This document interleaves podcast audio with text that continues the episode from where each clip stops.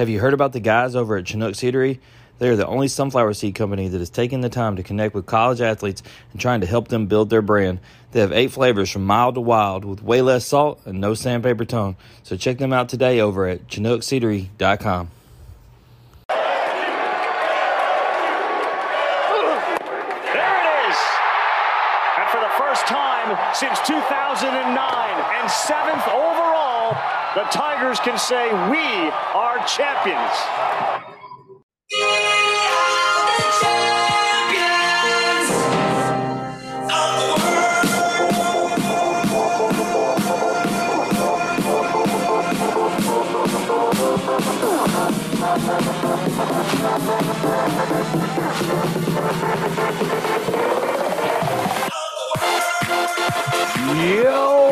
what is up, everybody? It's that time again for the In Off the Bench podcast.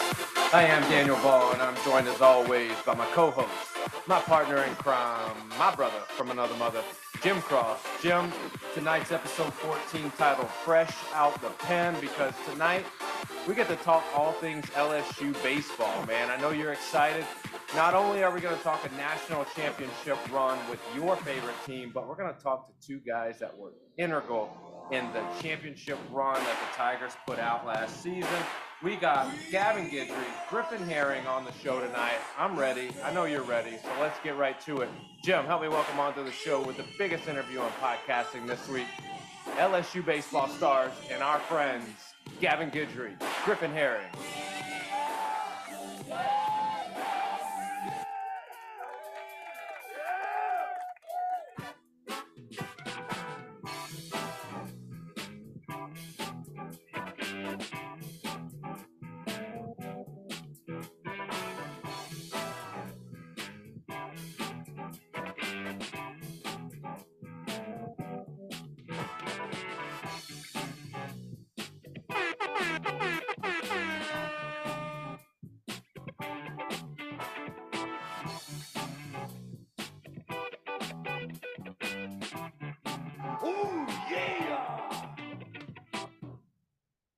Man, Gavin and Griffin, the G unit, do what is going on, Gavin? How you doing tonight? Doing good, doing good. Griffin, how we doing? Doing great. Man, I'm excited. I felt like it's taken forever to get this episode. We booked it so far back and we did that event together and like so man, I've I've been waiting for this. People have been asking me like when is that episode? I'm like it's coming, it's coming. So we're we're finally here, but before we get into y'all's story, before we run back the magical season, uh we want to break the ice and so Gavin, I'll start with you, man. You have your own late night talk show and you can have anybody on as your very first guest. Doesn't have to be an athlete necessarily. It can be anybody in the world. Who's your first guest? Probably Joe Rogan. Probably gonna go with Joe Solid. Rogan. He's gonna he's gonna do a little reverse. The guy who has a show himself. Okay. Yeah, Joe Rogan. I mean, I think he's probably the best. Got the best podcast out there, and then he's got, I mean, different opinions about everything you can imagine. So I think a pretty cool conversation. Well, I mean, well, let's keep it honest. He's got the second best podcast. I, I mean, I personally feel like I got the Yeah, best. yeah, yeah. no, I'm kidding. I'm kidding. His his uh, numbers and money say otherwise. But for you, Griffin, who is it? I'd say either Elon Musk or Oh. Sugar Sean O'Malley. I've been watching a lot of UFC lately. So Bro, I yeah, just we watched this fight the other night.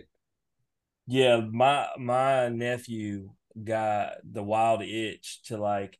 He was like, you know what, man, it's plus two fifty on O'Malley. He goes, I'm gonna drop five hundred dollars right now. Anyway, obviously the knockout happens.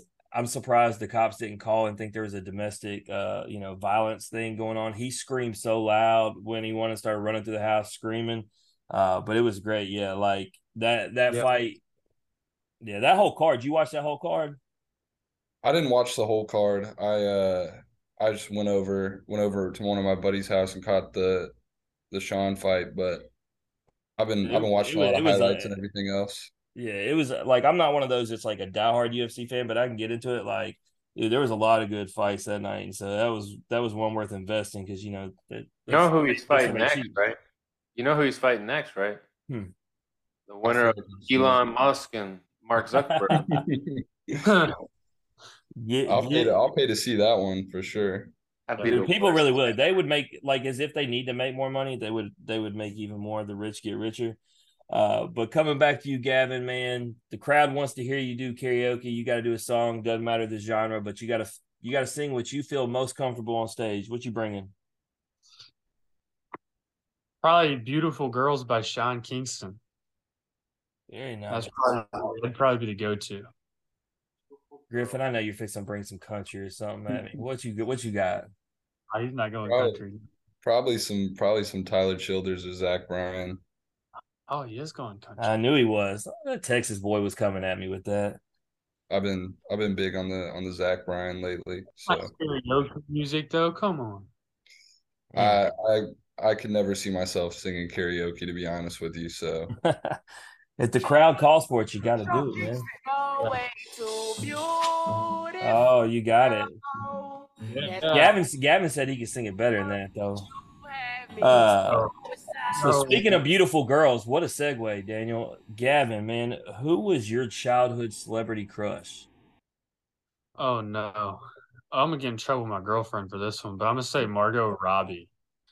First of all, you can't ever get in trouble for saying Harley Quinn, and second, it was childhood. Like, I mean, you could have. Bro, It was five you could years get ago. a lot of trouble because that's not childhood. That's right now. Uh, that's that's the yeah celebrity crush.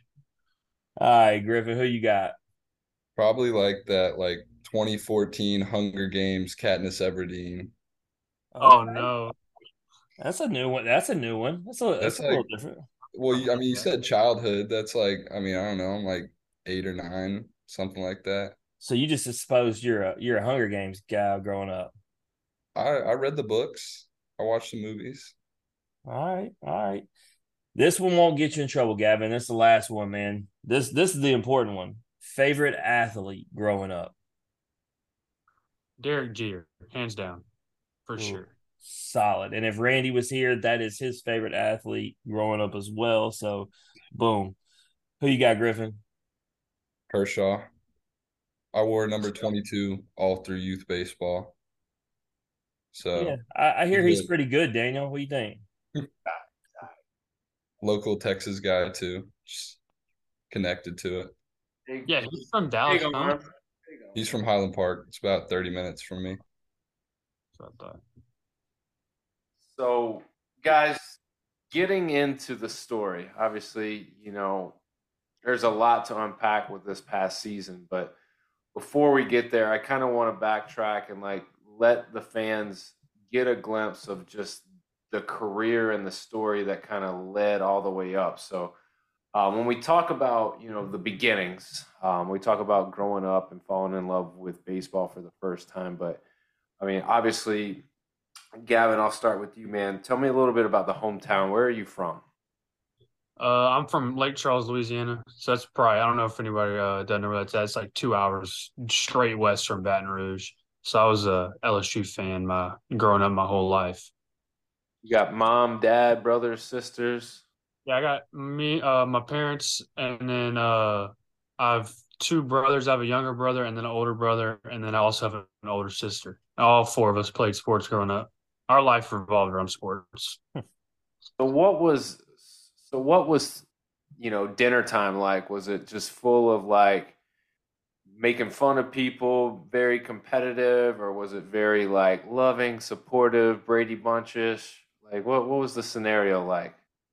I'm gonna be honest. Uh, our dinners, we didn't have a whole lot of sit down with the whole family dinners because we were all outside running around, and it was just come in, grab some food, eat real quick, and then get back out going and go play basketball on the night. Just, I mean, we were when I was younger, it was just constant go, go, go. All we do was play sports. I mean, there's sometimes you just forget to eat dinner whenever I was way younger. So, but I mean, I have a very competitive, competitive family. All six of us are, and uh, yeah, we definitely go at each other all the time to compete to be the best at everything. Who's who's the most athletic, or who's the best athlete of the crew? I mean, come on, I mean- definitely. but there are people. If you would ask them, they would say my sister. That's usually what we get is it's like a very like immediate, oh, you know, if we have guys on that have an older or younger sister, they're always like, oh, it, it was my sister. Not And- Cameron James. He acted Well- just like Gavin did. Yeah, he, he's a little different, but you know, also also we got guys who were like whose parents were athletes. They're like, oh, mom's was the best athlete. She would hands down kick all of our ass in her prime versus our prime. So, um, it's it's it's good that you're gonna bet bet on yourself, but I wouldn't expect anything less when you're growing up with with that much competition and that much drive and fuel. Like you gotta, course, you're gonna pick Yeah, yourself. the thing with my sister was she grew up playing out sports against nothing but guys, and so then she got to like middle school basketball and middle school volleyball, and she was like just way more athletic than everybody else. And then she played high school volleyball and high school softball, and uh, was really good. Had offers to go play college volleyball, but just kind of decided she wanted to start making money and start her life. So So, at what point? Obviously, you know, you guys are are busy all the time, whether it's it's actual mm-hmm. like competitive sport or it's outside in the backyard or you know shooting hoops in the driveway, whatever it is. But at at what point did you start playing baseball? I'd assume at a pretty early age, right? Yeah, I mean, baseball was like the first sport that I even knew. I've known it. I mean, since I can remember, I had a baseball in my hand. Like when I was so whenever I was like just before I turned two years old, I almost drowned in my grandparents' pool from chasing a baseball into the pool that I like just threw. I would just pick up the baseball and throw it, and then chase it and pick up the ball and throw it like a little puppy. And uh, I picked it up and threw it in the pool one time and chased after it. Being two years old, didn't know what a pool was, fell in. Parents didn't see me, and then like a minute later, they pulled me out, and I was like purple, and I almost died. So it's crazy. Yeah. So I mean, base. I've been chasing after baseballs my whole life. So Griffin, I'll- you know, you, you talked about Kershaw, you talked about Texas. Tell me a little bit about your hometown. So I'm from Southlake, Texas. Um, I've lived there since third grade. I lived in Aledo, Texas before that. Both pretty similar. Uh, Southlake's a little more, little more in the city, but um, both very competitive with sports. Like Aledo holds the uh, the record in Texas for the most football state championships. I think they have nine, and Southlake's got like seven or eight, maybe. Um, What is high high school football like in Texas, in your opinion? it's It's it's exactly absurd. what I picture it being. It's, I mean, it, I wish that y'all could see a picture of like my my high school's football stadium. Like it's not even on the campus, like it's off the high school campus because it's too big. And it's not even that big compared to some of the other ones. Like I'm sure you've seen the viral uh Allen Allen, Texas stadium. And I mean, they're only they're only getting bigger. So it's it's a lot of fun. It was a cool environment. I wish that I would have kept playing past my sophomore year, but you know, baseball, baseball calls, you gotta pick it up. It is what it is. My my question is because I was trying to think, and and Drew Brees played at Westlake. Like, is there like a west, south, north lake? Like, we got lakes from all over battling. What we got? West Westlake is actually Austin Westlake. Um, so it's a it's a little bit little ways down there, but they're they're also, I mean, just ridiculously good. There's some real like football powerhouses in Texas that churn out athletes like it's nothing. Like, I know how much Louisiana gets supported in baseball and football. In Texas, with football being so big, I mean, does does baseball get the proper love? I don't think so. Hmm. I mean, everybody sees sees my school, South Lake, as a football school, but then I mean, you look and we haven't won a football state championship in like ten plus years, and we've won three baseball championships in the past five. But you know, just it is what it is. What's what's the baseball stadium like? That's what I want to know. Um, I mean, it's nothing. It's nothing crazy. It's it's very nice. It maybe holds thousand people. No, not maybe not. Maybe if you counted standing room on the side and everything. But um, I mean, it's nice. All turf field. Well, put it put it to you like this, Daniel. He still doesn't realize it's still a lot bigger in Texas for sure because DeSoto Central just down the street. Home of Austin Riley, they got four state championships in what, like the last 10, and they hold maybe 200 people at best. So, yeah, y'all still doing it bigger in Texas. Just have to. Yeah, for sure.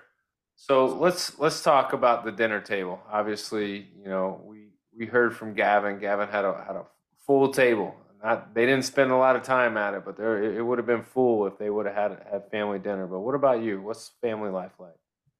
So I've got my my mom and dad, and then I have uh one older and one younger sister. We're all four years apart. So um I'm in the I'm right in the middle. What is it like being the middle child between two girls? Like do you lean more on one over the other or do you utilize both of them or you just kind of they're closer than you are with them? I would say um, especially when when i was a little bit younger lean a little more on the older sister just um, like she's in high school i'm in intermediate or middle school or whatever so you know just trying to figure out figure out stuff about high school how to get through it you know she played high school sports, um, so kind of figuring all that out. And then she went to college. She's you know living on her own and everything now. So I still see her, but I don't see her as much as my little sister. So, um, but I would still say that we're all relatively you know pretty equal as far as closeness goes. Do you ever congratulate your older sister on finding out where your parents' line in the sand is, so you know where it's at? Yeah it uh it, it was definitely nice to have someone someone kind of go through give it a test run. There you go. So i feel like the middle the middle child sometimes gets forgotten. Um it's it's all about the older sis, sibling that you know obviously thinks the world revolves around them and then the younger sibling because they're the youngest they get more of the attention and then that middle sibling kind of they just kind of float out there. They know they're loved but maybe not as much as the other two. What what is it like being the middle kid? I think that I, I don't have it too bad as far as middle middle childs go, just because I'm the only boy. So you know, I'm the only one playing baseball, football. Um, my older sister played basketball, but um, so I kind of have a little bit of an advantage, and you know, try to always try to always outdo outdo their grades, outdo outdo their sports, which not always easy, but try my best. When, when you talk about sports, at what age did you start playing sports? And then at really what age was it that you, you started picking up a baseball and playing for the first time? The first sport I really played was um you know, I feel like a lot of little kids just play soccer. Like it's just easy, like when you're three, four, five years old. And then uh when I was six, that's when I started playing T ball and football. So um, started playing football and had to drop soccer. That was the that was the choice, and decided to go with football. Yeah, I think I think what happens is as a kid, they're like, all right, soccer is good because you're basically utilizing either your feet or your hands. You're either the goalie and you're using a lot of just your hands, and that's really the main focus as a kid. And it's easy to like just focus on that one particular thing or you run and you kick the ball you know at the in the other position. So um, you're a kid like it's so much easier to just break it down and go all right we're playing soccer because you can just focus on this one thing. my dad signed me up for soccer at four because he said he needed to run the energy out of me so he thought what better than a soccer field? And baseball just never took daniel. As you know i went out there i was the kid playing in left field with the grass so it just didn't take. Oh it's baseball's not for everybody, man. It's it's definitely. There's, I'm sure Gavin and Griffin can attest to this. There's always one kid out there picking flowers and playing in the dirt, not paying attention. It's just always one. Yeah, no, I mean, there's always got to be, especially when you're playing in that, you know, youth rec league, whatever it is, t-ball. You're the my team was the Red Raiders because my dad was the coach and he went to Tech. You're playing against the Yankees or you know, whoever else and just out there having fun. It's nothing. There's almost at this point, especially where I live, there's almost not rec anymore. Is everybody's on a travel team now. Like it's crazy. So if you're a kid that you know is not very good and just want to play for fun, there's almost not even an opportunity for you anymore. Oh. Sad. Sad. Yeah. I I mean, I know that I started playing select baseball at seven, so I played. I did my one year in the rec league, and that was about it. Yeah, I did the same thing. But I mean, I don't know. There's a whole nother time to talk about where the travel baseball world's at. I think it's Yeah. not in the right place. I don't think so either. I know Um, some of the best time I had playing baseball was on my T-ball team All Stars going to this who I mean, who knew there was a state championship for T-ball All Stars, but played in it. Yeah, I mean that's basically y'all. You know, y'all met my son, and man, he's just like a really fun, outgoing kid. And when it became competitive, and we kind of got out of the rec thing, it wasn't for him anymore. He didn't like coaches yelling all the time. He didn't like, you know, like it just it just became a whole nother level. And it's like, damn, man, my kid's eight years old, and you're making it sound like winning this game is life or death. And it's like, calm down. Yeah. I think I think the coaches are kind of to blame for for a lot of the a lot of the kind of misgivings about travel baseball. And you know, I, I've had great experiences with all of my travel ball coaches, but I, I've seen from other people and heard stories, and it's just just let let the kids go out there and play, let them have fun. That's the whole point of the game. So it's it's twofold, man. I I coach baseball at multiple levels: travel baseball, college baseball, high school baseball. But I think a lot of it is is there's parents out there that are living vicariously through their kids, and they're pushing the kid harder than the kid really wants to be pushed when the kid doesn't even know what they want to do. It's like you know, Jim and I talk about this all the time, and we, probably will get into this, but like you know, for a long time there was this this thing about high school kids as freshmen and eighth graders committing to a school when you don't even know who you are. Like became this this crazy trend, but uh, thankfully that's kind of gone by the wayside. But um, you know, we'll we'll get into that. I want to start with high school though with with you, Gavin. Tell me about your high school. Um, where'd you go? Uh, I went to Barbe Barbe High School. Uh, played baseball there for four years. Didn't play anything else, just baseball. And uh, we won two state championships my freshman year and then my junior year. So let's let's take a look at that. So you know, I had to write all these down. 2022 Gatorade Louisiana High School Player of the Year. You hit 422, five homers, 25 RBIs, 36 and four record.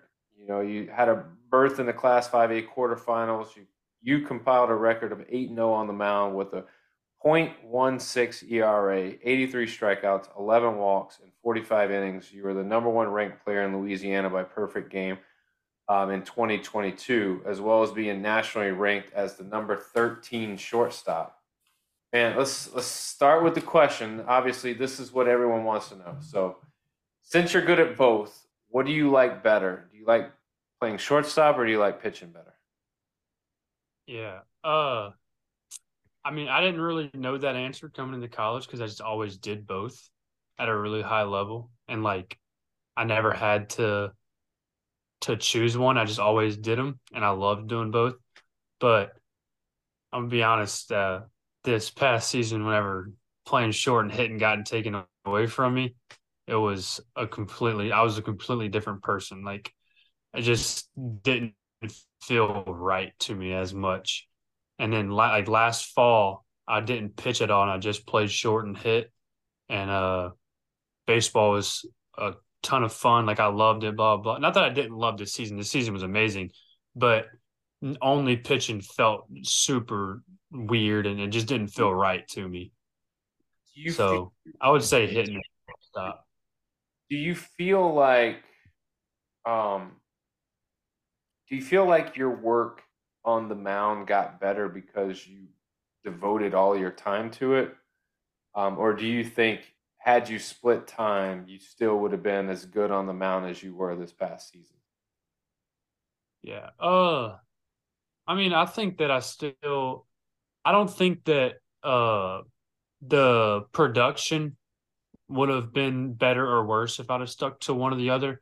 It's more about just a health thing, right? That's the that's more the kicker than uh, anything else that people don't realize. Not necessarily can people actually be productive at both. It's more of just doing both. Both is such like a high workload on your body, and the people that do both in the professional baseball level are guys like Shohei or six six and two hundred sixty pounds, and they're just like they're built like freaking Mack trucks.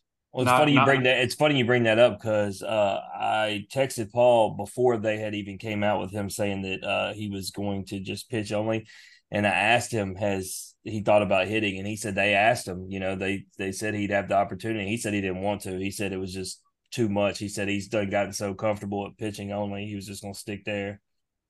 Yeah, like that's like that's like Paul. I mean, even whenever he was at Air Force, I mean, y'all saw how big and physical he is. I mean, doesn't get much more physical than that.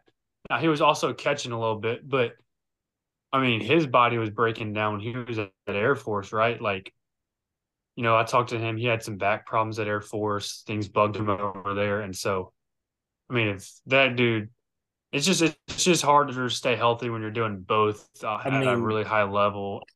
You're doing them both a lot. We had Austin Riley come on here. Obviously, everybody knows who Austin is, and Daniel will tell you when it when he got drafted, they wanted him to pitch and play third, and he told them straight up, he goes, "Man, I'm tired of my arm hurting. I just want to play third and hit."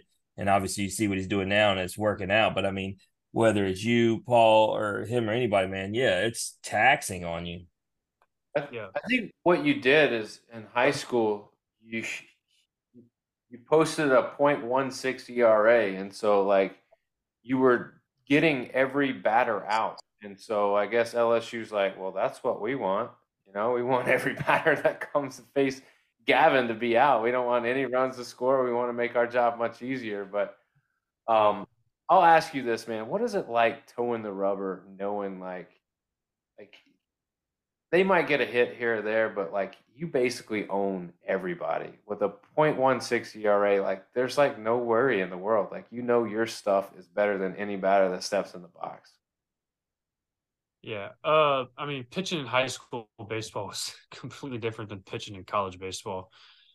Uh, I mean, you kind of just showed up to the field and, you know, you went through your routine and got your stuff done, made sure your body was going to be healthy and got yourself going. And it was like, once you got on the mound, it was just, you knew that all you had to do was make your pitches and there wasn't really anything that anybody else could do. And in college, it's a lot more of like, you can make a pitch and it can still get hit, and you're kind of up there thinking and wondering how how the hell did they even hit that? Like, it doesn't really make sense. But uh, I mean, in high school baseball, that didn't happen. If you ever made your pitch and you did what you were supposed to do, you got outs. So that was all it was in high school baseball, just learning how to how to actually pitch and how to get guys out, and then you know pitching pitching in the amateur level is way more ahead than hitting is. So when you go watch elite high school pitchers pitch to elite elite high school hitters, the pitchers are usually going to win also. Yeah, true. Um, so you talked about LSU. You talked about where you're from and like the the natural move for you, especially being you know the best one of the best baseball players in the state of Louisiana. Um, it was an easy choice, I think, for you to go to LSU once they offered you, but there was also a decision that you had to make between LSU or going pro. Like, what was the difficulty with that decision, and why inevitably did you go? You know what? I'm going to go to college. That's that's where I need to be. Yeah, uh, I thought there was a lot of value for me coming here. Um, my senior year, I ended up getting hurt. I had I had a lot of back problems, so going into the draft, a lot of scouts kind of just saw like a shadow of what I thought that I could do. Right. Uh, like if you look at the stats, like I only threw like 46 innings throughout a 45 or something like 45 game season, I went through like 46 innings. And uh, so I thought that I had a lot more that I could show. And then uh, also, a lot of scouts were talking to me about going over there just to pitch and not uh, play short. And uh, I wanted to give myself a real shot at playing professional baseball and either doing both or giving myself a shot at uh, playing short and hitting in professional baseball. So that's the main reason that I came here. Uh, I trusted Coach Jay Johnson and uh, Chief and all the coaches at LSU to develop me and uh, just put me in a position to succeed. So seems like a solid decision at this point, doesn't it? yeah, it seems like a it's it's almost like when you go to a school like LSU, it's just the history and the expectations alone. It's almost like being in a professional atmosphere without getting paid for it, so to speak. So like when you talk about gaining experience and, and playing high level competition and, and maximizing your value and not having these glimpses of what you could do, but having it every day. Like you're playing in the SEC, you're playing for one of the, the top teams in the country. And, you know, by the way, you are going to be a key player in what you guys inevitably did. So I think like there's no loss there. As a matter of fact, I, I think you're by not going pro, you actually benefited yourself because one, you won a national championship, and two, like you had a ton of success this year. So when Daniel, when you look at it, because you know they talk about Crews and him saying you know about going to college, but you look at these two guys right here. I mean, so you could you, you can look throughout LSU, but these are two guys who had the stuff to go ahead and go to the next level and look at how much they're being rewarded for going to college. So these guys are really, you know, showcasing for the younger generation, like, hey man, college, there's something to it. For sure. So Griffin, you you mentioned, you know, playing baseball in Texas, um, thousand seaters, thousand seats, you know, at, at the baseball park. So, what high school did you go to? I went to Southlake Carroll High School. Southlake Carroll. That just seems like a juggernaut, a powerhouse. Where'd you go? Oh, Southlake Carroll. Yeah. I think the two names really kind of just just puts emphasis on it. So you know, it doesn't some, roll off like the Highlands, though, Daniel. The Highlands has we've had like five guests from the Highlands.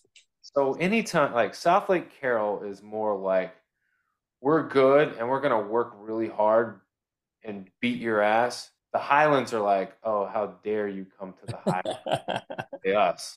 Like Please tell me you played Highlands. them in, in sports. Tell me y'all go against the Highlands, Griffin. I can't say I've ever played against the Highlands. well, you should have because had you, you probably would have racked up even more stats than this. You posted a 13 and 1 record uh, in 2022 with a 0.24 earned run average. You were the player of the year in the Blue Bell Texas Sports Writers Association Class 6A All State baseball team. Uh, you you led Southlake Carroll honestly to a state title. You recorded 145 strikeouts over 87 innings, 47.1 scoreless innings. You had a 6 0 record uh, with 71 strikeouts, 0.19 ERA in your 2022 postseason games. You were ranked as the number three left handed pitcher in, in Texas by perfect game. Dude, with, with those stats, you know, it's it's it's crazy that you know t- to read through it and to hear it um, but you know talk to me what it's like to have those stats and then inevitably hoist up a championship trophy at the end of the year like um, obviously it's hard work and it's it's a grind but you know do you feel like you guys were the the team to beat or were you the guys that were kind of overlooked and you worked worked really hard and you you earned it? Um that year we were a little bit of the team to beat. Um we had gone to the quarterfinals the year before and I think we were returning pretty much everybody. Um we struck in the early season, so a little bit of you know, I think we got overlooked a little bit, but as we as we got going, I think we cleared most of the doubts but um I tried not to I tried not to really look at the stats as I went, just play it game by game, just focus on winning, which I feel like is very like coming to LSU was like a continuation of that. Like got I don't think Paul or Dylan are sitting there worrying about what their average or ERA is. They just want to win as many games as possible and win a national title. and um, I had a great high school coach. I had great guys around me, um, and I think that was kind of what we all we all tried to tried to emulate. So let me ask you this: thirteen and one. Who was the one? We um we went out to a tournament in California, and in the not preseason, but like early season, and we lost to Orange Lutheran. I want to say like two two to nothing. I like the I like that. Uh, I heard Gavin go mm, when you asked that question. It's a brutal question. We actually we actually played against a couple of um a couple of LSU former commits, uh Mike Romero, and then um I'm completely blanking on his name. Derek Correa. He's an Correa. LSU. Was it was it a game that you feel like you should have won? Did you have opportunities to win? And you just you guys just didn't you know have timely hitting or whatever the case was. I didn't I didn't pitch as well as I should have, but we didn't we didn't score any runs either. So You're not going to win any games with a with a goose egg. So I mean, I think the best I could have gotten is a no decision, but I'll I'll, t- I'll take the I'll take the loss on me. I shouldn't have given up. I shouldn't have given up two runs. it, it happens, man. Obviously, I mean, there's a lot to be said, you know, for an athlete flying halfway across the country, you know, having to perform at a high level.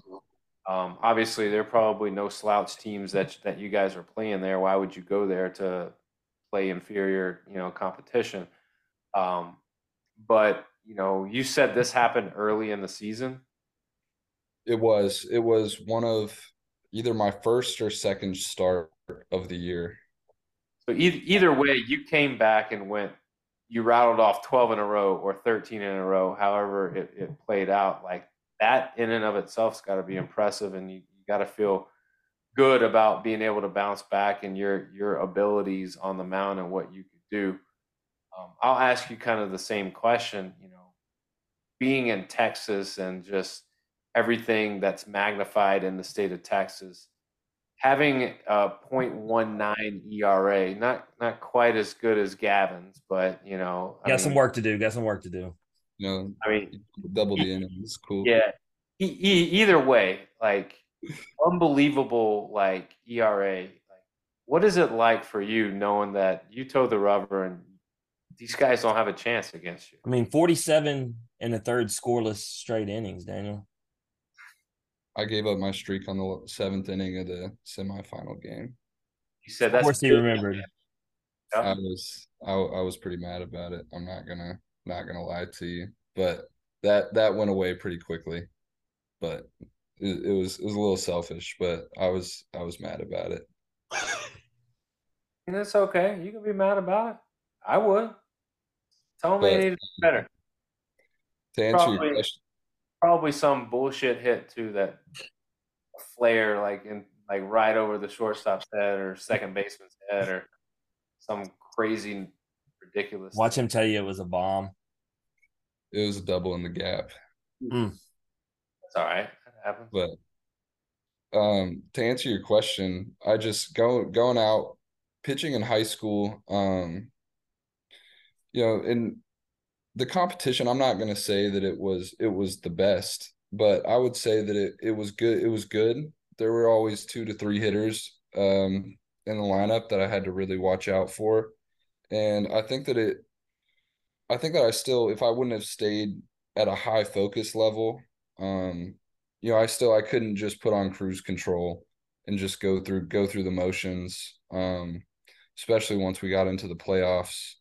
And you kind of I kind of had to start adopting a mentality that I think has helped me so far in college. Um, especially when you know you know the team's relying on you, you get into those high high pressure situations. There's a rule in Texas baseball playoffs where a an opposing team can request a coin flip for a one or three game series. And so we got one game for the first two or three rounds in a row. So it's like you're one and done as opposed to the three game series and just gotta, I guess, just bear down and just trust your stuff, make your pitches. That's a that's a hell of a rule. We don't have that here because if you have the one and done and they got the unhittable ace, then I mean you're done. Yeah. And I it's it's the better team, I think, you know, the deeper team with the better, deeper talent bodes well in a three game series. But if you got one ace that's just dominant, like that's the way to go. Let's be done. One and done. Let's get it out of here. Let's roll. Only problem is, is you're probably going to face the other team's ace too. So you're going to be best versus best. So I don't know. I don't know how much I like that. Did you like it? I mean, I didn't mind it. We we played a one game, so I got to go like to prom, which was nice. Oh, that's the real we reason they chose we the were one supposed game. To be gone, we were supposed to be gone over the weekend. Our coach was trying to get the three game, and we ended up getting flipped for the one game. And I was like, hey, hey I mean, I don't. I think we're gonna win. I think it'll be fine. And now we all get to go back and not be late. So, oh, so not only did you have those season stats, but you got to go to prom too. There you go. Big season for you. Let's go. That's right. All right. So being in Texas, Big 12 country, like you're getting ready to commit to college. Why what was there any interest in Big 12 schools or was it LSU all the way? I would say honestly never really considered the Big 12. Um my mom is from Lebanon, Tennessee. It's just outside Nashville. She's got a family full of Tennessee fans. And so she had been she had been around the SEC culture, kind of knows what it's about. And she always told me from the time I was I mean, I'm not gonna say a little kid, but like middle school, like if you're gonna take baseball seriously, you gotta go SEC. So was what were your options? I I committed at a very young age, which looking back at like obviously it worked out. I committed October of my freshman year of high school. Um, so LSU technically at the time was my only offer. You But just um, rolled with that. Obviously, once once once you got down to it. Let me ask you this: When you commit that early, what is the what is the the true commitment there? Like, at what point can you say no and just be like, "Hey, I'm gonna go somewhere else"? Is that on the table at any point? Like, you Yeah, it's until you ink it. Right. So, would you have felt any kind of way to to to be like, you know what, I'm gonna go somewhere else, or are you a guy that's like, nope, that's where I committed. Like, I, regardless of when I said it, I'm, gonna stay true to my commitment. just kind of the way that I the way that I was raised is just to if you make a commitment to something, then you're gonna see it through. Obviously, there was a, a pretty big coaching change about halfway through my time being committed. And um, you know, Coach Johnson came in, made made it very clear to me that he still wanted me to be a part of the team, wanted me to come with him. And um, you know, once I it didn't take long at all. It took about a phone conversation or two to get fully comfortable with that. Um, I never had any doubts. I just I wanted to make sure and get to know him and his entire coaching staff, and you know I couldn't be happier. When a guy takes the first school like you did, the the one thing that we usually hear is they still would have picked that school, but they wish they would have took all the visits and took advantage of that. And I mean, why not? You you get you know the special treatment when you show up around campus, get to do all the thing, get fed and and all that. And you know, even though you don't plan on going there, I mean, I'd I'd work the system like that. I'd I'd hit hit up my five best schools, but nonetheless, Gavin, all right, man. So you obviously kid from Louisiana. LSU was where you always were gonna be. Um, you know, we get to fall ball. I was down there watching a lot. You know, we've been talking about it, the pitching, the shortstop, you know, obviously got to see you do both. You know, what was your thought process coming in? You know, the very thing we were talking about about what you're going to be doing. What was Jay saying? You know, how'd that play out? Yeah, so coming in my freshman year, uh, I was supposed to be gonna I was gonna try to do both, and then uh, right before signing deadline, coming in my freshman year, um, what's his name, Carter Young, and then the other kid from Baylor, I can't remember his name anymore. They both ended up signing like a day or two before signing deadline. So then Coach Jay was like, "Man, you know, we don't have any, we don't have that many uh infielders. Like, you know, our infield group isn't that deep. Uh, we need you to just focus on infield, stay healthy, so we can have depth." And so through the fall, you know, that took place. And then all I did was I didn't touch a baseball fall, you know, just pitched. I mean, just hit. And then we get to the spring, we had some in, arm injuries. And then uh I started pitching again like the very first week of actual regular season games. Started working with Coach Coach Wes and uh got back going on the mound just because I wasn't, you know, a starting infielder. And um, you know, kind of the rest of history, just now doing both and seeing where that goes. Yeah, no doubt. So, I mean, obviously, you start coming out of the bullpen, um, really become a guy heavily relied on. You know, I was I was reflecting back, looking at the stats. You know, obviously you had some appearances, but really from the Sunday game in Tennessee is when you just started becoming a regular um, back end guy. You know, as a freshman in the SEC, what's the pressure like? You know, um, coming in, you know, in the the tough situations, especially you know in the gauntlet of the SEC. Uh, I would say that it definitely takes you know like someone who doesn't have fear. Uh, because you're going, you're getting put into a situation where like you know from the outside looking in, uh, everything's going wrong and there's no way out. You know, you're getting put in a situation where you know no one really wants to be in. You know, everyone would rather you know not be in that situation.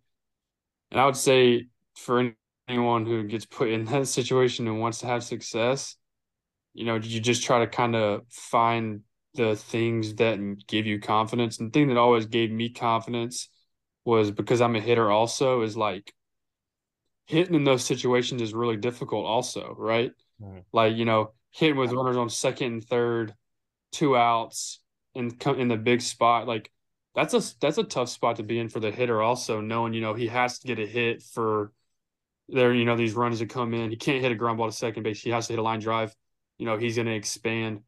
So that's kind of always how I looked at, you know, the hitter is going to get big too, just come in, execute pitches and um, let everything take care of itself. You know, if things don't go wrong, you know, it is what it is, but just trusting your stuff, going in there and compete, have fun, enjoy it. Yeah, like I mean, I definitely wouldn't have been made for coming out of the bullpen. Um, I'm anxiety filled, like the pressure situation. I, I remember when Landon Sims came on here and we asked him about because their opening game was in the uh, Globe Life field in the uh, the college baseball showdown, and he came in against Texas with bases loaded, no no outs, and I was like, you know, what was your thought process? He said, I was excited, dude. Like he's like, I thrive for moments like that, and I was like. Dude, who thrives for bases loaded, nobody out? Like, ah, man, don't sign me up. But closers are y'all. Y'all guys are built with different DNA. Um, you know, you were 3 and 0 on the season with three saves, 3.77 ERA, 42 Ks over 28 and two thirds innings. Um, you know, obviously, we don't have time to talk through everything in the regular season. What I want to talk about when you talk about um, being in the bullpen, when you talk about a closer's mentality, it's the uh, ability to have a short memory and bounce back. And so I looked back um, to the Kentucky game, right? Which probably you would agree was probably, you know, maybe your toughest outing. Um, it's not just the giving up the the runs, but it was the walks. But then you come back against them um, in the supers, and you're absolutely lights out for two and two thirds. Um, you know, four Ks, and you get a save there. You know, talk about that mentality, like to be able to forget what happened the previous time and come back out there and know, you know, you can do what you got to do. Yeah. Uh, I had like a two or three week stretch right there whenever I had my first outing against Kentucky, where uh, you know my stuff wasn't really there. My arm was kind of feeling, just didn't feel right. The velo wasn't the same. You know, the ball wasn't really coming out very well, and uh, so you know I knew that going into the super. You know, it wasn't that they like had my number or anything like that. It wasn't any of that. It was just you know at the time I didn't have my best stuff so, uh, you know, I was in the bullpen warming up, and uh, only thing I kept telling myself was like, you know, they're getting my best shot this time. Like, you know, they aren't getting lucky enough to catch me whenever I'm not at my best, right? Like, they're getting me, they're getting me at hundred percent, and uh, you know, just bring it to them, show them what you got, and uh, you know, be the bigger dog in the fight.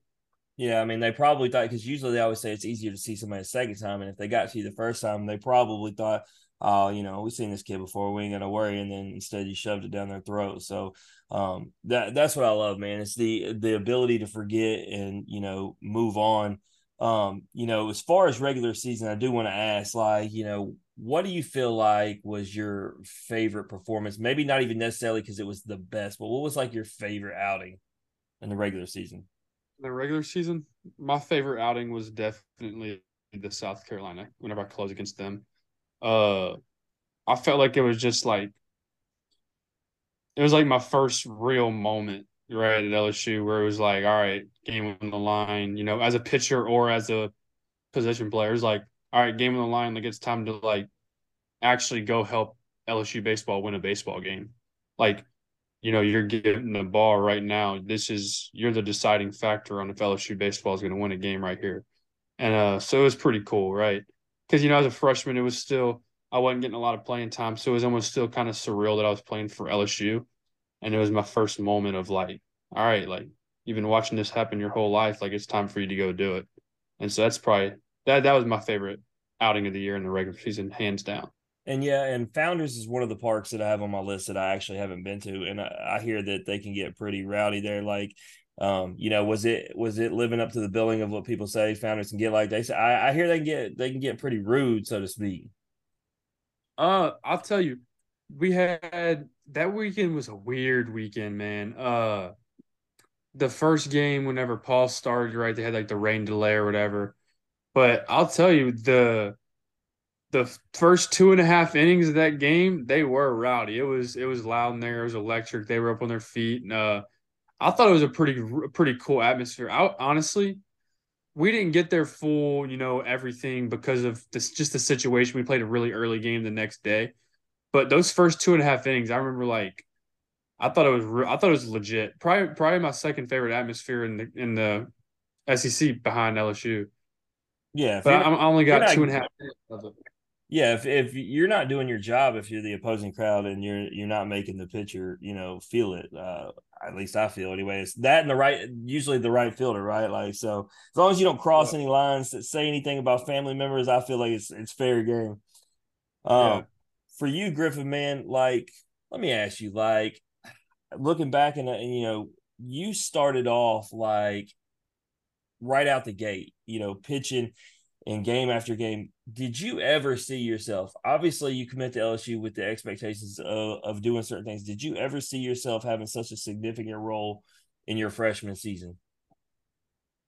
I think that I always I always imagined myself myself having a significant role, but after the fall, I mean, just being brutally honest, I did not have a great fall. Um, flash stuff a couple times but just struggles with struggles with command, had some brutal outings and yeah, after that I really I didn't know what to what to think going into the spring other than just um, go home for a little bit, try to improve upon things, try to improve my mental game and uh, the mental game is the biggest part about college baseball that people I don't want to say that they overlook, but it's the biggest difference to me between college and high school baseball.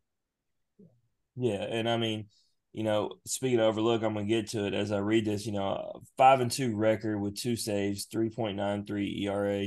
You had 41 Ks and 34 innings. Um, you know, like I said, you start, you know, right out the gate getting heavy action, but um, you have the win against Arkansas that I happen to be at, as well as that performance against Tennessee that I happen to be at, and that was when me and Chris Demoy from 60 foot six inch podcast had a conversation about you. And it was him that started it. He goes, dude, Griffin Herring is under the radar like that dude. And like, so for you, man, like, you know, we talk about heavy action, but you get Arkansas, Tennessee, you know, mm-hmm. at home in that environment. First, you know, talk about that environment, what it's like, you know, toe in the rubber in front of a packed out box. Obviously, Tennessee set, setting attendance records at the box but then also just you know going up against big time competition like that so early i would say honestly like my my mindset going into it was that it's it's a win-win like I'm gonna I'm already out here. I'm just gonna try to try to execute pitches and whatever happens happens at the end of the day. Like that was that was my that that was my mindset for almost the entire season was just whatever happens like surrender the result and just try to execute your pitches and whatever happens happens. And when you're in an environment like that like the Tennessee game I mean I don't know if I slept that night. It was the adrenaline like everything. That was I would say I would say not by far my favorite my favorite outing from the season just because obviously there was um there was Omaha and then South Carolina was one that I enjoyed a lot too but that one was just the first time I think I really really established myself and um I mean our fans are our fans are ridiculous they're the best in the country it's not even close and I remember hearing them chanting, and it was about women's basketball, and I'm just sitting there hearing them chant, and I was like, "Is this like, is this for me?" And obviously, it wasn't, but. I, didn't even think to um, bring that up because obviously I know that story, but Daniel, I didn't even think about that. Um, yeah, Griffin was on the mound when they announced that the women had won the national championship, and the crowd went absolutely electric. But for what it's worth, like things were going good in the baseball game too. So the timing was it was good. But for Griffin, it's like, all right, like but that was pretty cool. Like when you talk about LSU as a whole, right? Like, because I wasn't even gonna talk about that. Like it, it just it just talks about LSU and the school and the community and the fans. Like, you know, we're at a baseball game and the basketball team won and everybody went nuts. Like, so like that's just really cool. Um, you know, I left the hard question for you. I didn't want Gavin to get pissed off at me. I felt like you'd be the more relaxed person I've asked this. I gotta ask this. I was at Mississippi State also. Didn't go well for the entire bullpen, including both you guys. Um, obviously, that set social media on fire. Um, you know, we as LSU fans, you know, were and me obviously because I don't talk bad about players. As a matter of fact, I think people who talk bad about I'm not even going that tangent. But you know what? Anyway, the bullpen sucked. That's literally what it came down to. Y'all weren't good enough to win a championship, is what people were saying. So, you know, what's that conversation like amongst you guys? You know, because you know, as we talked about with, you know, Gavin's short memory, right? Like, y'all know that that's just one weekend, and that doesn't mean anything. Um, what's the conversation like after, you know, basically that meltdown against Mississippi State? I think that we all we all knew the type of stuff that we had in our bullpen. And um, you know, when you have when you have a leader like Paul and like Ty Floyd leading the way in some of those bigger games, we I think that we all it just kind of started to set in that these games are going to start meaning something bigger than us starting after that series and um, just pitching pitching for the guy the guy next to you like look out if you're if you're starting your outing, look out at Gavin Dugas at second base. And I'm actually quoting Wes Wes Johnson here, but um, you know, look out at Gavin Dugas at second base. He's having shoulder surgeries. He he's getting steroid shots just to be out there. And I mean, just show that same commitment level to the guys, the guys that are out there doing everything they can for you. Yeah, no, absolutely. And obviously, we're facing to Omaha. We're going to talk about how everybody that was being scalded bounced back in a whole nother way. So let's start with you, Gavin, man. Let's talk Omaha. Um, this is obviously why you came to LSU, man. Um, um, you wanted to to compete and win a national championship. Um, you appear in three games, uh, once against Wake and twice against Florida. You know, just talk to me, man. We we talk about pitching at Alex Box, but what's it pitching like, man, in Omaha with a packed house? Uh, I mean, pitching in Omaha was that was it was nuts. Uh, definitely the most people I ever played in front of. It wasn't even close. But uh, just the energy was unreal. The stadium, you know, looking around, you know, not quite the size of a big league stadium, but you know, that's like the stadiums that you play video. You know, you play MLB the Show growing up, and that's what the stadiums look like. And you just dream about playing in stadiums like that in front of a packed crowd and you know constant noise and just everyone watching you compete but uh, I mean, Omaha didn't go exactly how I wanted it to. You know, for myself and you know my my own uh I guess would say my own achievements, but uh, I got hit a little bit over there, but it was. Well, you I know mean, what? it was. You know what? I left it off because you notice I said I said the three. You know, I, I left the. Let's talk about it, man. How pissed off were you at the Tennessee game? Uh, I mean, you know what? I wasn't gonna Actually- ask you, but I'm gonna I'm gonna ask you now. actually, you know, I got I came out and uh, you know, Paul was Paul was Paul. You know, he went, you know, whatever it was, eight and a third, eight and two thirds, whatever, or seven and two thirds, whatever it was, unreal outing. And you know, uh, I I felt amazing in the bullpen, like probably the best my arm felt all year. Ball was coming out really good, hitting all my spots, throwing slider, everything was everything was coming out really well. And I get out there, and uh, warm up pitches felt good. First pitch I threw was I thought wasn't even a terrible pitch, and uh, you know, a good hitter who had a great night. He was like four for four on the night. So it wasn't even just me, it was off Paul too, best pitcher on the planet, probably. But uh put a good swing on a good pitch and it ended up being a home run. And in the moment, I was kind of mad at myself because it made it like I think it made it five to three. But Mm. I I thought coming in, I thought it made it four to three. And so then I was like, man, and they're they're one swing away from tying this thing up. Like, no way you just let that happen. Are you kidding me? And then, you know, I saw Coach Jay walking out and I was like, no shot. Like that really just happened. Like that was it and, right and there. that was right? the thing. Like I, I watched you all year, and you know I know your body language, and man, like you could tell, like man, I, I no way I'm coming out, right? And that's why I wasn't gonna bring it up, but man, yeah, you only get to throw one pitch, and the thing about it is, like, as somebody who's a fan of you and believes in you, like I actually didn't want you to be pulled. The one pitch didn't, like you said, it's an anomaly. Like, um, I didn't think that you were gonna get pulled for real. I thought he was just gonna have a talk with you and calm you down, and then and then you came out, but you know, like you said, it didn't start the way you wanted to, but we're obviously going to get to it. It ended the way you wanted to. Um, but but let's talk about the other guys for a minute, man, because you you were just talking about Paul.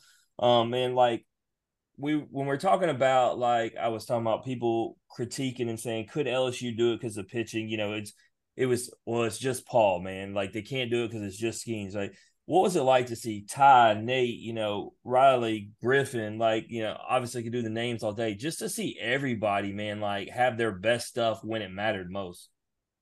Yeah. Uh I mean that's the best feeling, right? You work all year, all fall, all spring. You know, the the thing that we say and I'm sure it's a lot of other programs is just like, you know, every day just work on getting better, you know. The game 7 against Butler is irrelevant to the season, but it's relevant in the fact that we can, you know, get better that day, right? We can get better, we can learn more about ourselves, we can learn how to play baseball at a higher level. And that's really what we were doing all year, just trying to get better each game. You know, we knew we were going to be a postseason team, right? Regardless of how bad we played, really just we had too much talent on the field to not be a postseason team. So really all it was about was just getting better throughout the year. And then uh everything came together all at once. And uh, all the work we put into, you know, just completely unraveled all together. So it was I mean, it was a great feeling sitting in the bullpen knowing that whoever they called on was just going to go out there and do their thing. And uh, you just get to sit back and watch them do their thing. So it was really cool. Yeah, no doubt. I mean, I, I felt like you guys definitely got the last laugh when, you know, people wanted to critique, man. And that's that's what makes baseball great. Um, you know, we're obviously going to get into the Florida series after I talk to Griffin, but I got one more question in regards to Wake, man you watching Tommy White hit the walk off bomb. I know what it looked like from my view. I know how I felt, but for you, man, like what was it like watching that? Yeah, I was in the bullpen, so it flew right over my head. I was starting to throw some plyos and get hot and getting moving. I didn't really know uh, how far they were wanting Thatcher to go, just because. You know, obviously we had to win that game, but we knew Thatcher needed to bounce back at some point and throw again against Florida. And so I was getting my body moving around and uh you know, we were talking about different situations and then Tommy comes up and hits a home run. And I just looked at uh Drew Finley, who's like our bullpen coach, and we just like looked at each other for like five seconds we were like, Oh my God. And then we just took off running. Just knew off the bat the ball was still in the air, just took off running. And uh I went and found Paul gave him a big old hug, and uh, then we just went and I don't know, we just had fun and congratulated Tommy and just celebrated the win. It was it was crazy. It, that's one of the things that's kind of a blur to me. From a pitching standpoint, man, just how cool was it? Like, because baseball is also a game of great respect. Like, so we talk about Paul Tom, but watching Rhett, man, like, like he's that dude. Like, it, how cool was it just watching those two dudes duel? Yeah, not even just Rhett. The hats off to Wake Forest. Uh, they probably had the best bullpen in the country. It was crazy whenever you're on game three against playing against them, and uh, they're on like their third pitcher, fourth pitcher, and they're rolling a guy out there throwing like 96 mile carry heaters with the 85 mile hour banger slider filling up the zone. You're just like, man, like when like when do their options start ending and we can you know get out of zero to zero game? Like at some point like something's got to give.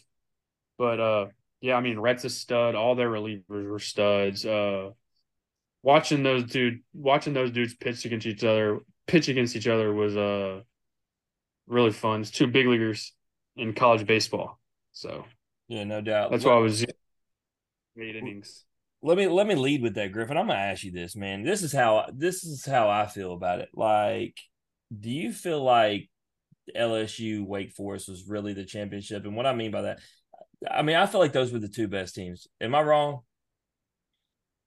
I think it's I think it's hard to quantify who was who was the best team even even at the end of the day just because I think that there was so much talent between us, Florida, and Wake Forest that it's almost I mean, baseball is just baseball. It's who's hot, who's playing as a who's playing like with the most love for each other, who's the most cohesive unit. And I mean, honestly, sometimes who gets lucky on a given day.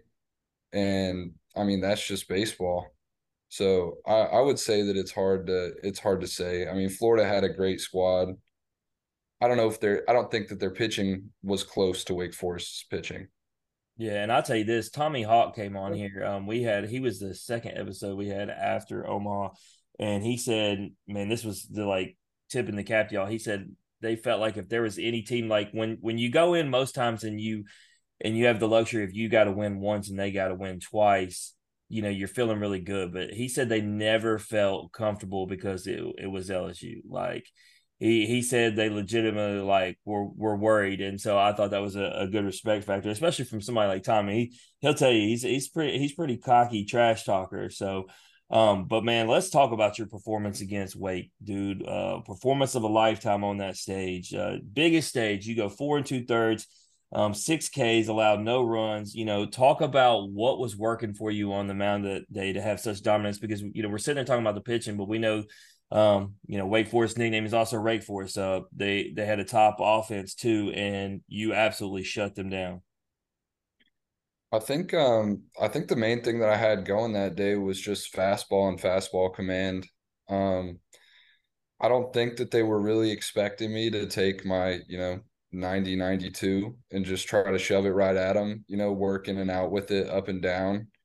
And then um obviously slider was slider was pretty good that day as well. Kind of used it as more of a punch out pitch, which is not I, I can get I can flip it over, but sometimes that's when when I'll give up hits is when I try to flip it flip in too many sliders if the fastball command isn't there. So kind of having it more in my back pocket is like I'm gonna get them 0-2, 1-2 with heaters and then come at them with the banger. Like that's that's more of what works the best, especially when you're throwing more of a gyro, harder slider like I do.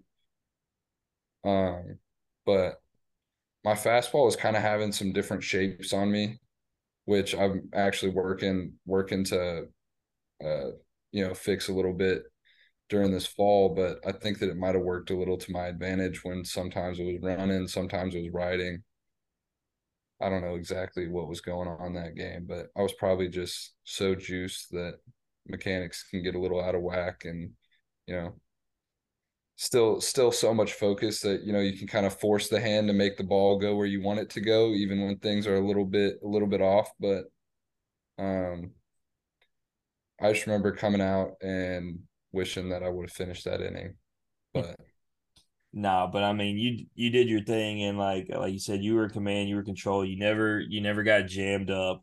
Um, and so the, it was it was a good thing to see, and like I said, because um, you know, a lot of people didn't know, you know, if y'all were going to be able to perform like that, and um, like I said, you put all the haters to rest. Uh, you know, I want to ask you, you know, I asked him about Tommy.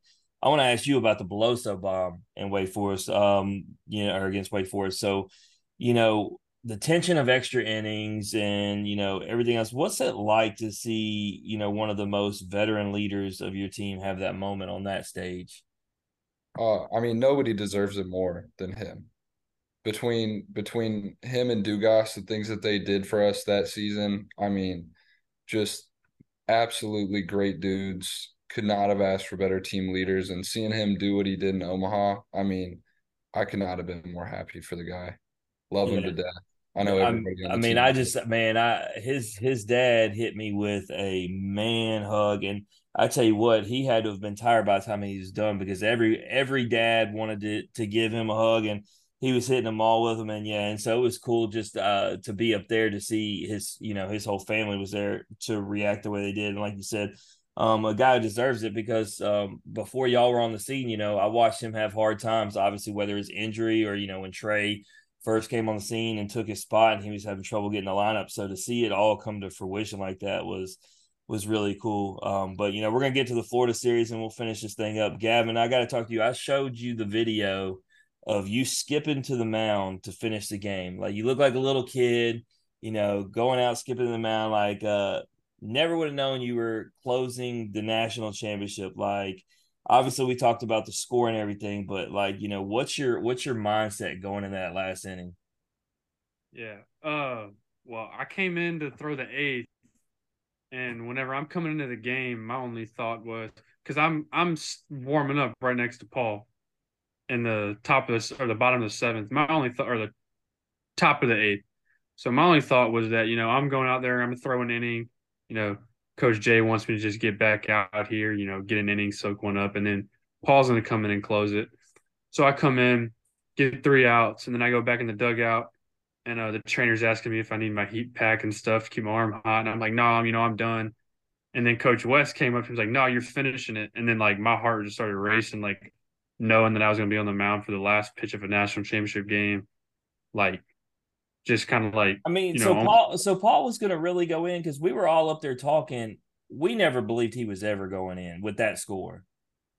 No, well, see, that was the thing in my head too. I was like, man, I don't know like how smart it is, but at the same time, like, you know, if anybody deserves to close this thing out, it's him. Like, you know, like he's the one that we rode here, like he brought us here. Like, if he wants this moment, like no yeah, I get the moment, get... but is the risk worth the reward if something happens? I, I, was thinking too, and that's what Paul said. You know, it really wasn't worth it uh, in the end of it. But you know, so then he told me that you know Paul's not going out. I'm coming, and then I see Paul walking into the dugout with his tennis shoes on, and he looked at me and started laughing, and then he just came in uh, like kind of gave me like a little side hug. It was like, you know, like go finish it out, go enjoy it, like you deserve it, you know you're part of the reason we're here. Like, go enjoy the moment. And then I went out there and, uh, but the smirk, that's who the smirk was actually too. I, I looked around and I looked and made eye contact with Paul.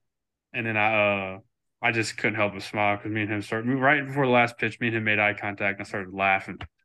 Yeah, because you that makes sense now. Because like like I said, you had like an evil grin on, and it was like, man, this, this guy's ready to end this thing for sure. You know, you get that final strike, I love it. You know, your arms come out and it's like, eh, you know, come come to me. But you know, we've talked we talked to Landon Sims about this same moment after 2021.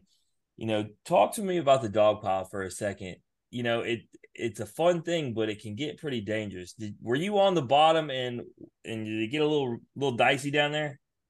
Yeah, no doubt. Uh I would love the dog pile again this year, but hopefully that I'm like you know, maybe at short second or something, I can just go hug the other middle infielder and let the pile pile up a little bit and then get on the top because the bottom was no fun. Yeah. It was no fun at all. It was it was uh it's a bad 30 seconds. Uh, Landon said Logan Tanner had to start yelling at people to get off of him because he could hear he could hear Landon saying his skull was being crushed, and so yeah, uh, the bottom is is definitely not fun, but nonetheless, like you hope that the uh, the emotions and the adrenaline rush can, can get you through it.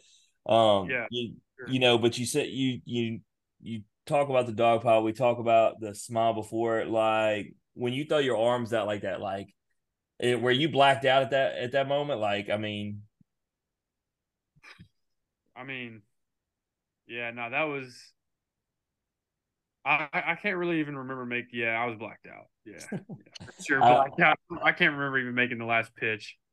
Uh, that's just watching the highlights and everything. You could just see how quick everything unraveled from making the last pitch to looking at them, and then Travinski's already up on me, and everything went by so fast. yeah. And the first guy who's coming at you, Travinski's not small at all. So, like, I mean, you're you're getting you're getting tackled first of all by a very large individual. Donald, So what? I got tackled by freaking Aaron Donald. All right, so Griffin, man, go, coming into this season, let me ask you, how do you guys stay focused to run this thing thing back and not get caught being content with winning the the first title? You know, I think I think we take a lot of lessons from the guys that have come before us. Um, you know, we had obviously Dugas Beloso setting precedents of be early to the field, you know, be focused at practice. And I think that a lot of our returning guys and a lot of our a lot of our transfers and freshmen are already picking up on it, but just the kind of mojo that we have around the field and the intensity and the intent behind everything that we do, I think that um I think we have a lot of guys who lead by example and just kind of hold everybody accountable. I think accountability is is the biggest thing that you can have on a baseball team. Um, because at the end of the day, whoever's going to put in the work and whoever's going to put in the time to become a real team and get to know each other. And I know that we're already putting in efforts to kind of try to bring bring together the freshmen and the transfers with everybody else. And um, you know, we'll continue to do that through the fall and just having that having that big, almost like a family. I mean, that's that's what it takes. Yeah, and you know, you bring you bring up the the transfers and the freshmen. That's exactly where I was going to go. When you look at how well y'all did in recruiting, when you look at how well Jay did in the transfer portal, then you look at what's coming back. Especially you looking at the pitching, right? Like top to bottom. I mean, we went, you know, from last year to where like you know, Gavin was talking about, like obviously with injuries and everything, you know, like trying to piece it together. But you look now, like man, so many arms, like so many talented arms. Um, you know, just how excited are you, like, to get back out there and do this thing again?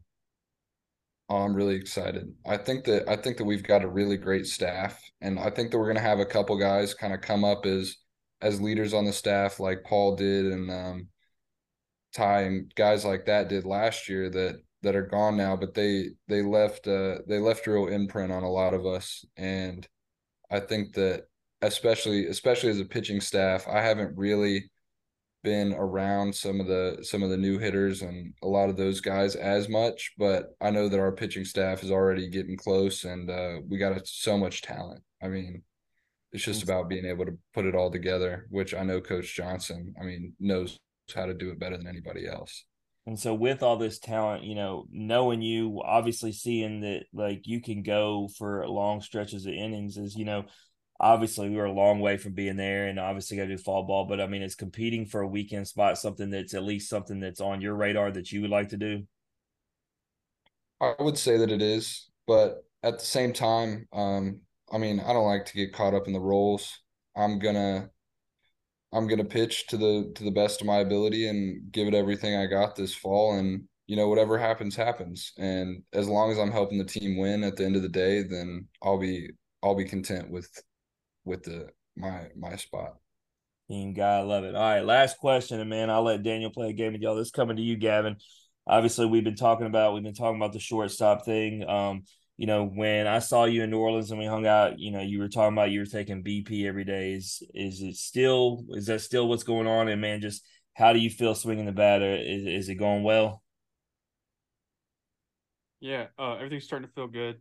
Taking ground balls, you know, lifting, getting back in shape, sprinting, uh, hitting.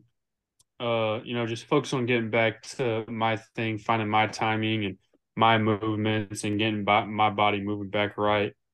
And then, you know, it's just going to be about game reps, getting live at bats, seeing pitching, you know, being able to pick up spin and spit and take it at bats and move the baseball and, you know, just get back in the groove of being a position player. Nice. Well, it, it seems like, and, you know, as hard as it is to repeat, if anybody's got a shot at doing it, it's you guys. Done everything that you possibly can do um, in the off season to prepare you for uh, a good preparation this fall that'll hopefully carry over in the spring. And I, I have a good feeling we're going to have you guys back on um, in the spring, and we're going to be talking about big things again. So, um, best of luck to you guys. But before we wrap and conclude the episode, we got to play a game, man. We got to play this or that. It's the same game we play with every guest before we cut them loose. Y'all down to play? Let's do it. Yeah. All right. So it's simple. All right. I give you two options. You choose one option or the other. Can't say both, can't say neither. Uh, for this game, Griffin, I'll start every question with you, and then Gavin, you can follow up with your answer. Cool? All right, sounds good.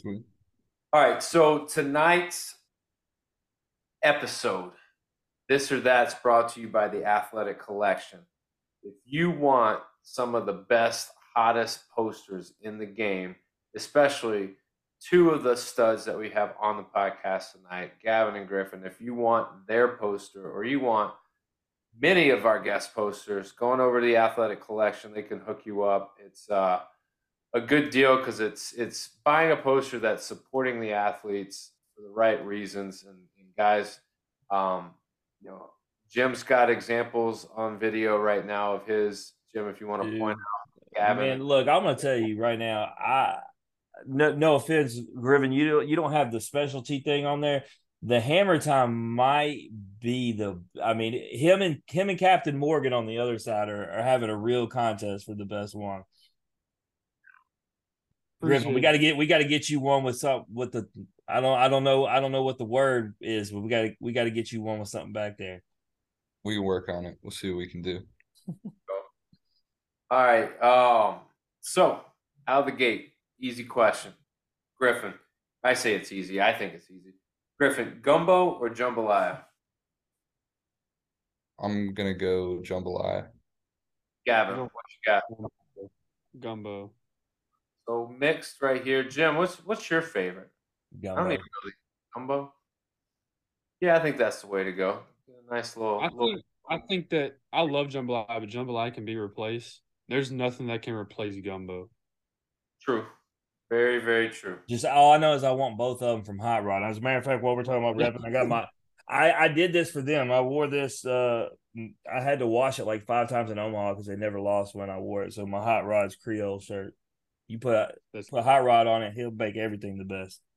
Hey, we're going we're putting these guys on the hot seat now. All right, Griffin, who's a better defender, Dylan Crews or Trey Morgan? That is tough. I would don't, say don't duck it either. Just purely purely based on position, Trey. Just because he's making he's making scoops and those diving plays.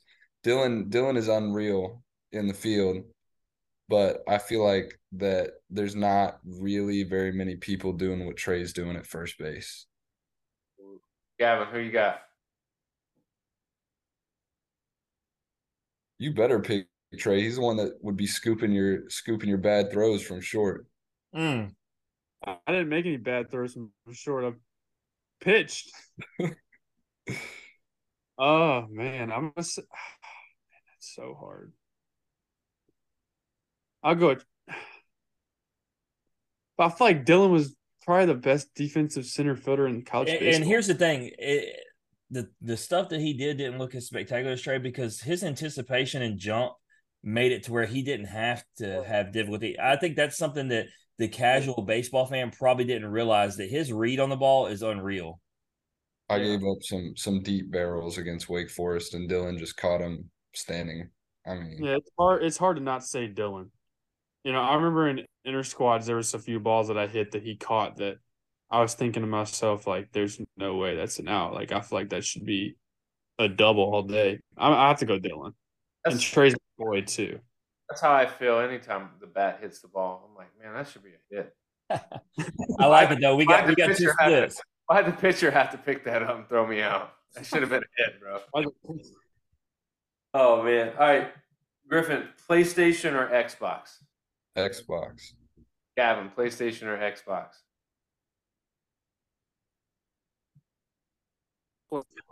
PlayStation. PlayStation. That's not even close. They're gonna go opposite the whole way. I love this. Griffin, what's your favorite what's your favorite game? I would. I play. I play a lot of MLB. I don't. I don't play video games too much, but lately it's been the show.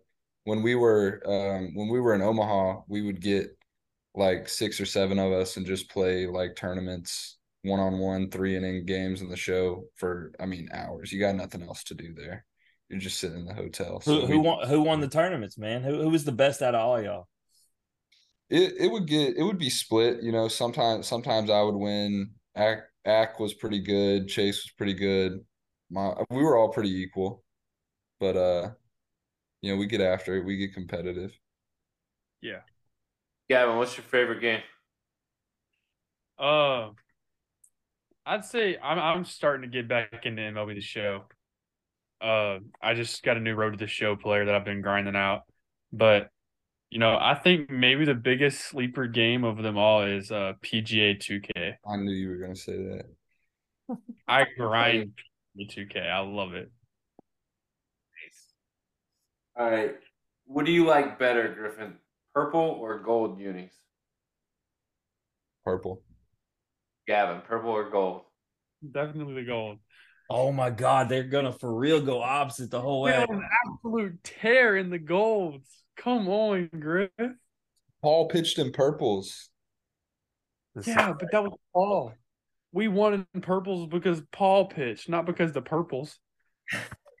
I don't know if the uniform ever decided it ever decided a game, but I mean, if if I don't know, but you're putting the basis he on won the an absolute you're taking, gold. discrediting it yourselves, guys.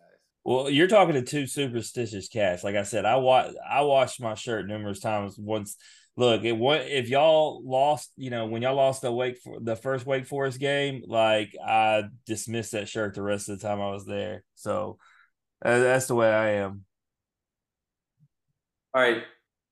If you were left on an island with your worst enemy or no one, but that was your only option, you could either stay with your worst enemy or you had to stay by yourself. Which would you choose, Griffin? probably my worst enemy. You I need, feel like need a companion. at least something. I mean, I feel like I, I don't really hate anybody too much, so yeah, I don't I don't think it would be too bad. Gavin, where do you stand? Uh, uh, I mean, do I have a way off of this island, or I, do I need him to survive? Nah, I mean, you, you're just either isolated by yourself or you have someone to talk to, but you're not leaving the island. You're there. That's Oh, where so you. there's no off the island regardless. Like we couldn't like oh by my- myself. Oh, Oh, I was thinking, you know, maybe me and this dude could work something up and build a little raft or something and get out of there. But if I'm stranded there forever, regardless of if he's with me or not, I'm going alone. wow. Be like castaway. I can't do it, man. I can't be alone. You can uh you can cut this, but somebody having somebody else there, I mean, you could always eat them if you had to. Oh my god. It came down to That's it. not what I was thinking. That that was my original thinking, and I had to come up with some with some BS. If I But why, why do I gotta cut that? That is amazing content. That I mean, was that I was my that's- original thought was I'm trying to survive. I mean, at the end of the day, it is what it is. My Se- thing is like, season could- nine. Season nine, this or that is if you are stranded on an island with your worst enemy, and you could either eat that person or starve to death. Which would you do? I'm eating them. I think you got to right. I think I mean- Gavin's out on the eating people thing. I think he's gonna just go out with the bang. At least take a finger and try it. I mean, in the moment, I feel like you would probably you know, think otherwise. But right now, thinking about doing that is absolutely not clicking in my brain. Can you imagine gumbo or jambalaya with that?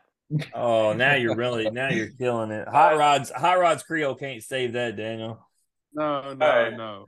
All right, moving on. Griffin, would you rather own a massive yacht or your own private jet? Probably the jet. Gavin,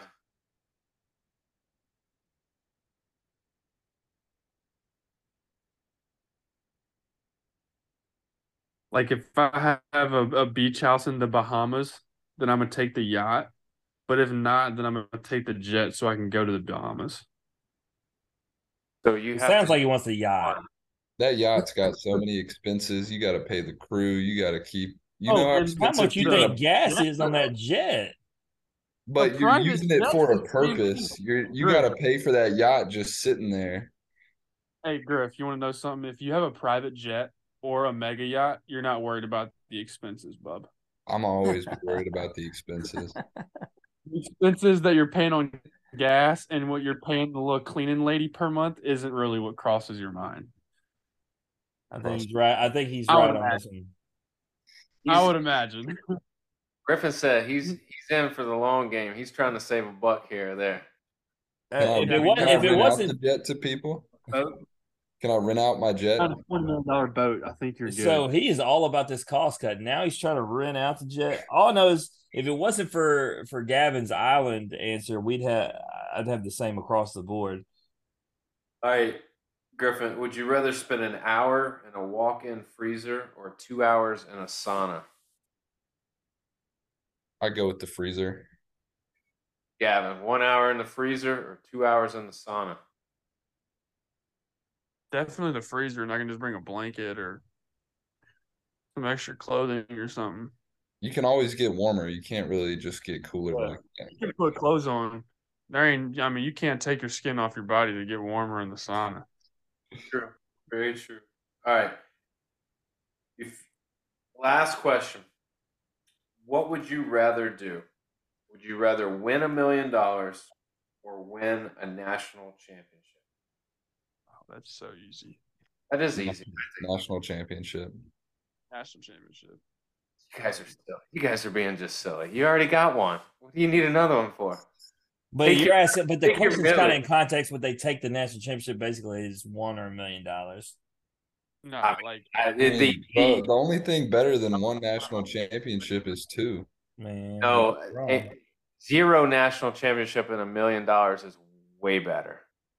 Can, can I tell you something, uh, Daniel? If the, if these two continue on the trajectory they are on, they may end up with two national championships and a million dollars, bro. you could. You could. I don't doubt me- it. a, a suitcase with a million dollars in front of my face right now and say you can take this and not win a national championship this year, or you can not take this and guarantee a national championship. And I would tell you to probably get away from me and never talk to me ever again, and take the ring, and just get on with my life. See, I don't know. I, I think I'd have to I'd have to sit there and think about it for a second, but it wouldn't take that long. Oh, I- yeah. Griffin and the money, man. Gri- Griffin and the money. Griffin. In the... He's thinking about paying his cleaning lady with that mill. Apparently, No, but I, I wouldn't Still take thinking it. about I, I wouldn't I wouldn't Sorry. take it at the end of the day, but I'd have to at least like, you know, I gotta consider things, but I wouldn't take it. No way. Hundred percent. That that money would be in my account faster than y'all could count it. Guaranteed. All right, guys. It was an awesome episode. It was awesome hearing y'all's story and, and really just kind of unpacking for the first time um, the the national championship run. Uh, but before you guys bounce, uh, Griffin, I'll start with you, man. Anything you want to plug or promote? I'm all good. Gavin, anything? Uh, I would just, just shout out my family, I guess, and then God. Uh, I'd say I, without those two things, I wouldn't be here. And uh, yeah, love them both. Love family, love God. Thanks for the opportunities I've been given because of them. Absolutely. Got to, got to, got to give. Now, now Griffin, feel- no, look, Griffin wants to come. I come. thought back. he meant like a sponsor or something. I was like, I don't. It's to whatever you want it to be. Sometimes it's sponsors. Sometimes it's what what Gavin did. It's whatever. It's whatever you want to shout out. I've already made my bed. I'll just sit in it. So There you go. There you go. I'll, I'll help you guys out. If if you want to know what Gavin Guidry's doing or Griffin Herring's doing on a Wednesday night, maybe they're recording a podcast. Maybe it's Tuesday. They're having a nice little Taco Tuesday, or maybe they're just at the baseball field. You know, doing some PFPs and and you know work, working some spots. You, you never know. Going over to IG, you got G underscore Guidry dot six and Griffin underscore Herring twenty two.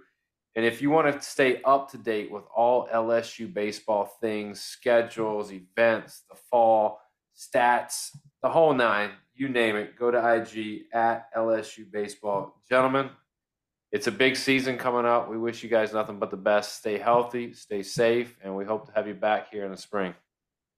Thank It's you. been a Appreciate pleasure. Appreciate you guys. For sure. That's Gavin Guidry and Griffin Herring, everybody. If you like hearing their story or you just like hearing us average Joes talk X's and O's, please like and share the podcast on Facebook. Retweet us on Twitter or X, whatever you're calling it these days. Both are okay. Listen and subscribe on Apple Podcasts, Spotify, and Anchor. As always, comments, ratings, feedback, hearts, hugs, loves, thumbs up.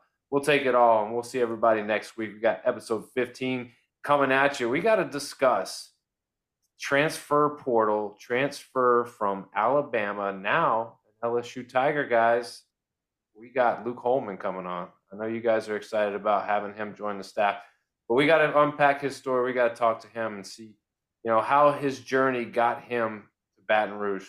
This has been the In Off the Bench podcast. As always, remember strong body, sharp minds, grit and grind all the time. We're out.